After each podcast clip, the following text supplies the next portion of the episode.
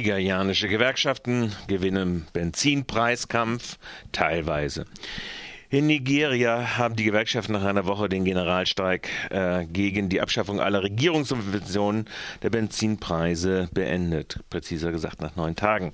Die Regierungsmaßnahme hatte die Benzinpreise verdoppelt. Die Gewerkschaften erzwangen mit dem Streik die Reduzierung der Kürzungen um die Hälfte. Hier die Erklärung von Abdul äh, Abdul Wahed Omar, dem Präsidenten der nigerianischen Labour Congresses zum Streikende. Labour and its allies formally announces, announced the suspension of strikes, mass rallies and protests across the country. Across the country. Obwohl der Streik breiteste nationale Unterstützung gefunden hatte, sollen viele Arbeiter im Unterschied zu den Sprechern des Aktionsbündnisses aber auch äh, mit dem Streikende einverstanden sein. Die meisten Arbeiter in Nigeria verdienen nur ca. 2 US-Dollar am Tag, das sind 1 Euro und 60 Euro Cent. EU will mit Drohnen gegen, will Drohnen gegen Flüchtlinge einsetzen, die über das Mittelmeer nach Europa kommen. So ist es einem Bericht des Online-Portals Telepolis zu entnehmen. Demnach sollen militärisch genutzte Drohnen künftig verstärkt im polizeilichen Bereich eingesetzt werden. Den Anfang mache die EU-Agentur Frontex. Bereits in den letzten Tagen seien entsprechende Tests durchgeführt worden. Der Plan sei ein Teil des zukünftigen Grenzüberwachungsnetzwerkes Eurosur, in welchen ab 2014 die Grenzbehörden von sieben EU-Mitgliedstaaten zusammenarbeiten. Ziel des Netzwerkes sei die Abschreckung illegaler Einwanderer, sogenannter illegaler Einwanderer. Bereits jetzt setzt die Schweiz militärische unbemannte Fluggeräte ein, um nach unerwünschten Flüchtlingen zu suchen. Auch die USA benutzen Drohnen im Irak, Afghanistan und an den eigenen Grenzen. In Deutschland werden Drohnen bislang nur vom Militär eingesetzt. Neue Gesetze verschärfen Landkonflikt in Honduras. Die Repression in der Region Bayo Ajuan im Norden Honduras verschärft sich nach einem Bericht des Portals Amerika 21. Neue Gesetze, die unlängst unter der de facto Regierung Porfirio Lobo verabschiedet wurden, verschärfen dabei die Landproblematik. In der von Palmölplantagen bedeckten Region an der Nordküste von Honduras tobt seit einiger Zeit ein gewaltsamer Agrarkonflikt. Die Forderung nach Zugang zu Land wird von staatlicher Seite mit massiver Repression begegnet. Nach kurz noch kurz vor Neujahr wurde das Dekret 18 2008 außer Kraft gesetzt. Dieses Gesetz, das eine Umverteilung von Ländereien im Zuge der Agrarreform vorsah, war vom Ex-Präsidenten Manuel Zelaya verabschiedet worden. Die Aufhebung des Dekrets bedeutet nicht nur, dass keine neuen Landtitel mehr vergeben werden. Auch Ländereien, auf denen sich die Bauern schon seit längerem niedergelassen hatten, weil sie Agrarreformtitel besitzen oder diese gerade erlangen sollten, können nun wieder vom Staat übernommen werden. Anfang Januar hat nun das Finanzministerium die Bank Ficossa die neue Strategie für die Landproblematik in Bayo Aguan definiert. Danach sollen die Ländereien, die die vereinten Bewegung der Campesinos von Aguan, MUCA, eingefordert, durch die Aufnahme eines Kredites selbst bezahlt werden. Die Zinsen dafür können die armen Bauern da aber nicht zahlen. Sie würden eine komplette Verschuldung bedeuten. Die Muka fordert stattdessen, dass der Staat, wie ursprünglich versprochen, die Flächen vom Agrarmogul Miguel Facusé zurückkaufen soll. Der Chef des Palmölkonzerns Corporation Diamant wird für eine Eskalation in der Region verantwortlich gemacht. EU-Kommission verlangt dreimal Respekt von Ungarn für EU-Recht.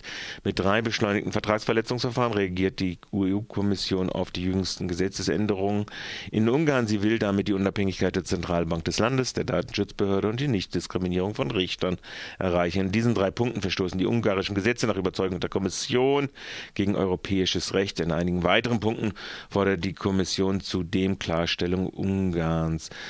Viktor Orban, rechter Präsident äh, der äh, Ungarischen Republik, hat via Bildzeitung erklären lassen, man könne über alles reden. Festnahmen in der Türkei. In der Türkei kam es gestern Morgen in den nördlichen kurdischen Gebieten zu insgesamt 40 Festnahmen. Außerdem wurden mehrere Stadtverwaltungen, private Räumlichkeiten durchsucht. Unter den festgenommenen Personen befindet sich auch der Bürgermeister von Zert. Als Vorwand für die Durchsuchungen äh, bei denen Festplatten von Computern sowie zahlreiche äh, Dokumente und Unterlagen beschlagnahmt wurden, wird die Bekämpfung von Schmuggel, organisierter Kriminalität sowie Korruption und Bestechung genannt. Die Infokampagne ISKU sieht die Maßnahmen laut ihrer Pressemitteilung allerdings im Zusammenhang mit dem KCK-Operation gegen die kurdische Autonomiebewegung Bestrebung. Vermutlich damit im Zusammenhang steht die Festnahme von acht Personen in Istanbul in der vorvergangenen Nacht. Unter den Inhaftierten befindet sich auch die Journalistin Hatice Boschkat von der Zeitung Özgür Gündem. Sie war erst im Dezember bei einer Festnahmewelle gegen Journalistinnen der oppositionellen Presse verhaftet worden, später aber wieder freigelassen worden. Gründe für ihre erneute Verhaftung sind bisher nicht bekannt. Bundesregierung kürzt Entwicklungszusammenarbeit mit Nicaragua. Die Bundesregierung will die Entwicklungshilfe für Nicaragua kürzen.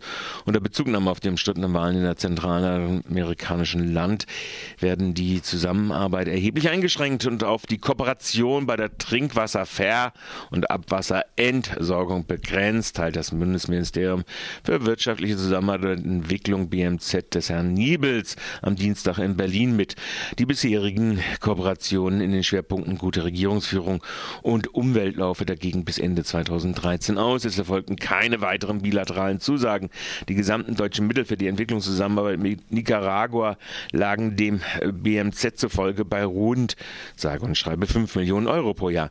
Der Entwicklungspolitische, die entwicklungspolitische Sprecherin der Fraktion Die Linke, Heike Hensel, nannte die Maßnahme Miebels heuchlerisch und inakzeptabel. Sie verwies auf die zeitgleiche Förderung der Regierung in Honduras, die aus Wahlen von Putschisten unter Putschbedingungen hervorgegangen ist. Sicherlich gibt es in Nicaragua Demokratiedefizite, die ernst genommen werden müssen, kommentiert der grüne Entwicklungspolitiker Thiele Hoppe. Eine Reaktion auf die Geschehnisse während der Wahlen und den autoritären Führungsstil Ortega erscheinen angemessen, aber es gibt auch sehr gute Argumente, meint ganz ausgewogen dieser grünen Politiker, gegen die Ankündigung der staatlichen Entwicklungszusammenarbeit. Zu diesem Zeitpunkt sollte vielmehr mit Hilfe der Entwicklungszusammenarbeit Druck ausgeübt und über geschickte Verhandlungsführung Anreize geschaffen werden. Nicaragua verfügt über eine wache und gut organisierte Zivilgesellschaft, so der grünen Staatspolitiker. Döner, Morde, das Unwort des Jahres. Der Begriff Dönermorde ist zum Unwort des Jahres 2011 gewählt worden. Das im Zusammenhang mit der Mordserie der rechten NSU-Terrorgruppe verwendete Wort wurde von der Jury sprachkritische Aktion an der Universität Frankfurt am Main benannt. Laut der offiziellen Pressemitteilung der Jury sei der Ausdruck, Zitat, prototypisch dafür, dass die politische Dimension der Mordserie jahrelang verkannt oder willentlich ignoriert wurde. Die Unterstellung, die Motive der Morde seien im kriminellen Milieu von Schutz Schutzgeld und oder Drogengeschäften zu suchen, wurde mit dieser Bezeichnung gestützt. Mit der Aufdeckung der rechtsterroristischen Mordserie sei damit laut Jury der rassistische Tenor des Ausdrucks im vollen Umfang deutlich geworden. Neben Dönermorde hat die Jury des Weiteren die Begriffe Gutmensch und marktkonforme Demokratie gerügt. Hungerstreik in München beendet. Die 60 jugendlichen äh, Flüchtlinge, die seit vorletzter Woche in München im Hungerstreik befanden, haben ihre Protestaktion beendet. Die größtenteils aus Afghanistan stammenden Flüchtlinge konnten in einem mehrstündigen Gespräch gestern einige wichtige Forderungen durchsetzen. So sollen drei neue Betreuerinnen eingestellt sowie zusätzliche Deutschkurse angeboten werden. Des Weiteren will die Landesregierung die minderjährigen unbegleiteten Flüchtlinge in Zukunft dezentral in ganz Bayern unterbringen. Bereits in den nächsten Tagen will die innere Mission den Jugendlichen eine Verlegung in andere Unterkünfte ermöglichen. Nach einer Pressemitteilung von Karawane München und Jugend ohne Grenzen seien einige Forderungen allerdings nicht umgesetzt worden. So bleibe der von den Jugendlichen kritisierte Security-Dienst weiterhin in der Unterkunft. Außerdem bleibe die Versorgung mit Essenspaketen nach dem Asylbewerberleistungsgesetz unverändert und werde somit auch in Zukunft der UN-Kinderrechtskonvention nicht gerecht. Mit ihrem Hungerstreik hatten die Flüchtlinge gegen die unmenschlichen Bedingungen ihrer Unterbringung protestiert. 20 von ihnen waren zwischenzeitlich wegen der Folgen des Hungerstreikes im Krankenhaus behandelt worden. Deutschem NS-Kriegsverbrecher droht Haft. Der bisher unbehelligt in Ingolstadt lebende mutmaßliche Kriegsverbrecher Glaskarre Faber muss nun womöglich doch in Haft. Die Staatsanwaltschaft Ingolstadt beantragte gestern eine in den Niederlanden verhängte lebenslange Strafe gegen den 89-Jährigen in Deutschland zu vollstrecken. Faber war Mitglied des SS-Sonderkommandos Silbertanne und war bereits 1947 von einem niederländischen Gericht wegen der Ermordung von 22 Zivilistinnen zum Tode verurteilt worden. Die Strafe wurde in lebenslange Haft umgewandelt. 52 brach Faber aus dem Gefängnis in den Niederlanden aus und floh nach Deutschland. 1957 stellte die deutsche Justiz das Verfahren gegen ihn ein. Bereits seit 2003 verlangten die Niederlande seine Auslieferung. Die Entscheidung über den Antrag liegt nun beim Landgericht Ingolstadt kein Geheimhaltungsrecht von Morgan Stanley. Gegen die Absicht des Konzerns Morgan Stanley, die Untersuchung des baden-württembergischen Untersuchungsausschusses zum Erwerb des ENBW-Anteils durch die Mappers Vorgängerregierung mit der Forderung nach Geheimhaltung seiner Vertragsunterlagen zu behindern, hat sich der grüne Fraktionsgeschäftsführer Skerl negativ geäußert. Die Aufklärung durch den Untersuchungsausschuss erfordert gerade auch eine öffentliche Auseinandersetzung mit den Umständen der Transaktion, insbesondere zu den zeitlichen Abläufen und zur Ermittlung des Kaufpreises. Die grüne Landtagsfraktion erwartet von der Geschäftsführung von Morgan Stanley, dass diese schnellstmöglich erklärt, wie eine öffentliche Beweisaufnahme über alle Unterlagen zu im ENBW-Deal stattfinden kann. In diesem Zusammenhang äh, mit dem Untersuchungsausschuss zum ENBW-Deal begrüßen dann auch die Grünen nach lautem Gebrüll im Landtag, dass der ehemalige Ministerpräsident und Hauptverantwortliche Mappus von seinen Verschwiegenheitspflichten entbunden worden ist. Nun sei Mappus frei, mit seinen Antworten zu einer lückenlosen Aufklärung der Vorgänge beizutragen. Grüne Fraktion stützt viertgrößten Stromkonzern der BRD mit Kapitalspritze aus Landesmitteln. Die Fraktion der Grünen im baden-württembergischen Landtag hat die Kapitalspritze an die ENBW, an deren Kapital das Land mit 46,5 Prozent von der schwarz-gelben Vorregierung Vorgängerregierung beteiligt wurde, passieren lassen. Mit dem vagen Versprechen, den erneuerbaren Energieanteil am Strommix bis 2020 zu verdoppeln, soll das Land über die Neckarpri GmbH ihren 400 Millionen Euro Anteil in Form einer Kreditanbietung Bürgschaft an den 800 Millionen Euro Kapitalaufsteckung tragen. Zugleich wird dem Konzern via Landesbürgschaft auch das Zinsrisiko der Kapitalerhöhung aus dem Landeshaushalt garantiert. Die Unternehmensspitze will damit eine Neuausrichtung der Investitionen ermöglichen. Freiburg im Pleiteranking auf Platz 2 in 2011 mit 6,1 Insolvenzen auf 1000 Unternehmen. Der Landesschnitt liegt bei 4 ist der Stadtkreis Freiburg nur noch vom Pleitegeier im Landkreis Göppingen übertroffen. Dies ergibt eine Auswertung des, der Amtsgerichtsstatistiken der ersten neun Monate 2011 durch das Statistische Landesamt.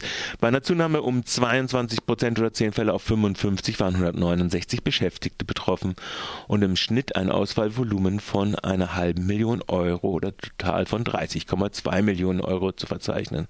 Die Daten sind umso bemerkenswerter, als im Landesschnitt Schnitt die Insolvenzanzahl um 8,5 Prozent abnahm. Allerdings, wenn es um Insolvenzen von Privatpersonen geht, darf sich Freiburg nach Heidelberg spitze fühlen mit nur 7,5 Prozent Insolvenzen auf 10.000 Einwohnerinnen, während der Schnitt in Baden-Württemberg bei 9,5 liegt und alle größeren Städte bei Werten ab 12 liegen. Das gilt auch bei den durchschnittlich betroffenen Schulden, die mit 77.000 Euro knapp über den geringsten Summen liegen der, äh, von drei Landkreisen. Der Schnitt in Baden-Württemberg liegt bei 116.000 Euro pro Fall. Freiburger Bauausschuss soll Bebauung Tränkematten durchwinken. Trotz eines massiven Protestes bei der Anhörung im Juli 2011 soll der Freiburger Bauausschuss in seiner heutigen Sitzung die nur leicht modifizierte, investorenfreundliche Bebauungsplanung für das Treubauprojekt in Tränkematten beschließen. Auf dem knapp 10.000 Quadratmeter großen Grundstück zwischen Berliner Allee und Reisam sollen jetzt mehr Reihenhäuser, 16 statt 12 und weniger Geschosswohnungen, 46 statt 55 gebaut werden. Insgesamt reduziert sich aber die Geschossfläche Nutzfläche nur um 167 Euro auf 8500 Quadratmeter. Bei der Anhörung im Juli war auch rausgekommen, dass in die Planung der Treubau auch ein für Kinderspielplätze von der Familie Pleuger der Stadt geschenktes Grundstück an die Investoren verscherbelt worden ist. UWC-Baubilder stören jetzt die Freiburger Gemeinderäte.